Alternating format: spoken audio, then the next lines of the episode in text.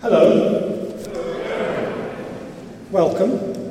Uh, uh, it's fantastic to see you all here, and to see uh, very familiar faces uh, and see new faces, and people who've travelled here from, from the four corners of the, of the world, and you're all very welcome. Thank you so much for coming. Uh, sorry? Who am I? Oh, I'm Rob Hopkins. uh, yeah, I'm involved with Transition Network and stuff. And uh, uh, this is our sixth Transition Network conference. And the first one that we had, what, six years ago, as you might imagine, was, was in um, Stroud, in Nailsworth, in a place called Ruskin Mill. Was anybody who, anyone here who was at that? Not many then. Okay, well, there was about 80 people came along to that, and it was in this place with lots of ponds full of fish and vegetable gardens and fantastic cake. And uh, Richard Heinberg came, and, uh, none of us really knew what transition was at that time at all. There wasn't really very much going on. There was no books. There was not much. We all kind of got together in this beautiful place to try and figure out what transition was. And now, six years later, here we are. Six conferences later, here we are in what is, in effect, a kind of a six day festival of transition being hosted here at Barak. Uh, with this, the, the, the, Thrive training yesterday, the, the, various events going on today, the main conference, the hubs uh, going on to, as we carry on into next week. Fantastic. I mean, we've come an enormous uh, way, and it's really, really exciting, I think, to see how that has actually gone. And so, what I think is really exciting about this conference that we're going to have now is it's our usual tried and tested mixture of things that we know are going to work really well, things that we've done a number of times, and things that are complete seat of the pants, we have no idea, just jump in and see what happens. So there's that lovely kind of edge between order and chaos and not quite knowing where it's going to go. Uh, and that's, uh, that's something that we kind of thrive on, I think. And as Peter said, you know, when, when we started doing transition, a lot of the things we, we were kind of thinking about then and motivated by, uh, and we would talk about the times when we would see this and when we would see that. You know, we're there now. We talk about building resilience in extraordinary times. Well, these are those extraordinary times now. It's not anymore something off in the future. The, the, the, the, uh, the, the unprecedented uh, uh, melting in the Arctic ice this summer, which has climate scientists walking around with a rather sort of looking kind of pallid and, and, and haunted, I think, by the scale of what's happened just off the charts. Uh, peak oil, which is an issue which has kind of ebbed and flowed, and uh, the, all the sort of the recent things people have been throwing in about fracking will make it all all right, this kind of thing. Uh, and George Monbiot recently saying peak oil is a load of rubbish. We don't need to worry about that anymore. I was wrong on peak oil. It's all a load of rubbish. Based on one report by an oil company uh, executive. Uh, and all the people since then who've said, well, actually, no, that's really not. Uh, and the economic situation, and there are many people here who've travelled from, from countries where that economic crisis is being felt far more acutely uh, than it is here at this stage. And tomorrow we have a workshop with, with Juan from Spain and Filipa, uh, looking at actually what does that mean for, for, for, transition and how we present that. So those things that felt like they were impending and kind of imminent, we, you know, we're in these extraordinary times now.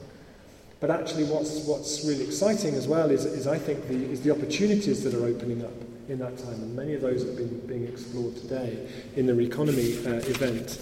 Uh, and the things that are opening up through the potential of, of, of economic localization, through the potential. There's another workshop as well tomorrow, which is going to be looking at localism and how we can use some of those tools in, here in the UK for doing all kinds of exciting stuff at a community level, the role the arts can play, which is why we're delighted to be back here again.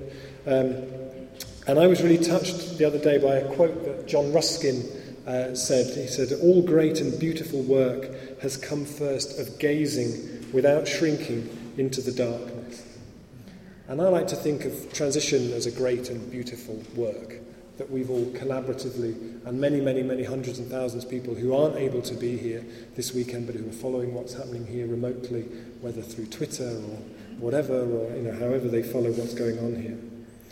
Um, and when we, when we started transition as well, nobody really talked about resilience very much, apart from a few kind of nerdy ecologists and some sort of computery types. Uh, you know, but actually now we're kind of this idea of, well, what does resilience mean in the context of resilient people? In terms of resilient communities, resilient groups, uh, resilient enterprises, resilient infrastructure.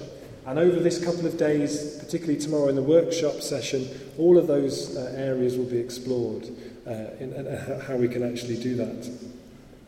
And I think that actually what this debate that we're doing in transition and the stuff that we're doing is so, so important at this time. The, the debates nationally, certainly here in the UK anyway, but I think in many other places, are on a really crucial time where there's a whole big push of saying the way out of this economic situation is to gas fracking, is economic growth, is new runways at airports, is big infrastructure projects, is all those things which, which deliberately and actively uh, undermine resilience. We need to remove all the regulation from business. We have to let business do exactly what it wants to do. And at the moment, that, that alternative story isn't really there, but it's coming through and it's coming through very fast. Uh, and I think certainly the Reconomy today was an amazing uh, taste of that and, and what it could mean, but also what we do with the threats to resilience, such as in, in Slaithwaite, Slowwaite in Yorkshire. Many of you will have seen in the transition film the story there of the Green Valley grocer. Uh, fantastic story about the, the, starting up, linking with other things going on in there, being a catalyst for all kinds of new enterprises. And now there's the threat of a big, huge Morrison's opening in a warehouse down the other end of the road. Uh, and those of you who followed the Costa campaign in Totnes will know that actually we don't have the tools to protect the resilience that we do have. Uh, and that's an important part of it as well. But increasingly for me, transition is really about stories and the stories that we tell. And whether it's this is, I'm, I'm so excited as a Bristol boy myself. This is the first uh, glimpse of Bristol Pounds, which uh, there will be a workshop about tomorrow, but these will be launched officially on Tuesday, next Wednesday in Bristol St Nicholas Market. This is, this is really exciting, game changing initiative, a citywide local currency backed by the local current. I'll start that again. A citywide local currency backed by the local council, which you can use to, to, to, pay your business rates with, with pay by text system. Really, really exciting. You're welcome to come up and have a look at these afterwards. Whether it's Bath and West Community Energy, the sort of community-owned and funded energy company, the Atmos uh, project in Totnes, which I get very excited about, which is about taking eight acres of derelict industrial site into community ownership, which is tangibly close. Uh, things like the Shrewsbury hydro scheme, all these things that are going on, planting trees, but how those stories ripple out. So the, uh, um, the um, Trash Catchers Carnival that was held in, in Tooting, and there's now in, uh, uh, in South Africa, in Greyton in South Africa, they're doing something which is very, very similar. You know, once we start these stories, they just go off all over the place. And it feels to me like the stories that transition groups tell kind of breathe possibility into the place where it's happening. And I was thinking on the train coming up today, it's like in those Just So stories that Rudyard Kipling wrote about how God would get the clay and make a little animal and then breathe into it and it would fly off. That in a sense, what we do with transition is, is breathe possibility in, in, into the place that we have. And more and more you can kind of see how that starts to pick up and, and, and develop a, a momentum and a life in that sense. And that's really, for me, what resilience is about, is about a sense of possibilities that as we come into times of rapid change, what, the, what, what do we think is possible in that time? When things get very difficult, what do we believe is possible? And that's part of what transition is doing. So you may be doing a project in a place where you are and think it's very small and significant and insignificant, but you have no idea of how it affects the people around and how it starts to shift their sense of, of what's possible. And, and uh, I got a letter the other day, uh, an, an email the other day from America from a group from an order of nuns who wanted permission to republish on their website some of the materials that we had because they wanted to uh, get all the nuns in their order of nuns, and they have orders of nuns in about five or six different countries around the world, out there pushing for transition and driving transition. So there would be an order of the Sisters of the Great Transition. That's not actually what they're called, I can't remember what they're called, but I like it, it's quite snappy. Uh, so, they're, so they're out there, and, and you, you just get things like that coming all the time, which you start to just get this sense of. It, you, you, let it go, and you know, so, so many of you here who, who, are doing remarkable things. You know, so where are we as transition, the transition movement, as the transition network? I think in terms of some of the challenges, there are things like measurement and documenting what we're doing and, and really building up that kind of case. Uh, how, what level of support. You know, there are people here from Transition Network. We're really keen to hear from you, you know, what Transition Network provides in terms of resources and tools and support.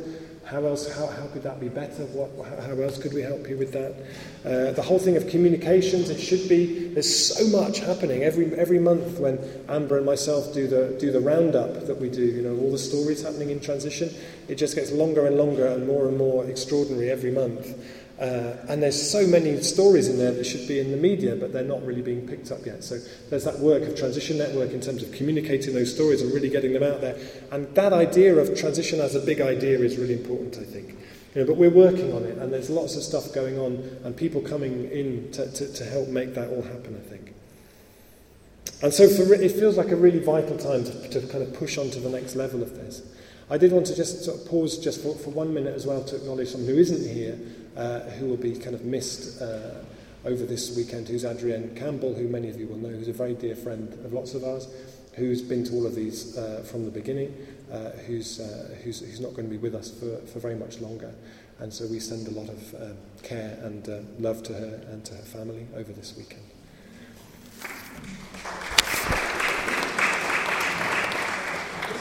So we're really delighted to be BAC here, at, back again. And one of the reasons for that has been that most places where we've done Transition Network Conference, we could just as easily have been uh, an Amway sales conference or a sort of vacuum cleaner salesman conference. You know, we kind of go in, we rent the space, and then we go again. The lovely thing about back is when we came here, there was a real, and I mean, David will talk about this in a minute, but there was a real kind of impact of, of having this here at BAC, and it's been really delightful to see how transition thinking and the kind of transition uh, buzz that was brought here has really gone on to underpin the work and the thinking that's, that, that's happened here at BAC, and that's really, really exciting. So, this is your weekend, this is your conference. And many of you spend a lot of your time in your communities doing this work, and sometimes it feels like you're carrying the whole community on your shoulders, maybe. Sometimes it's exhilarating. Sometimes you have moments where it's absolutely thrilling. Sometimes it's bloody hard work and exhausting.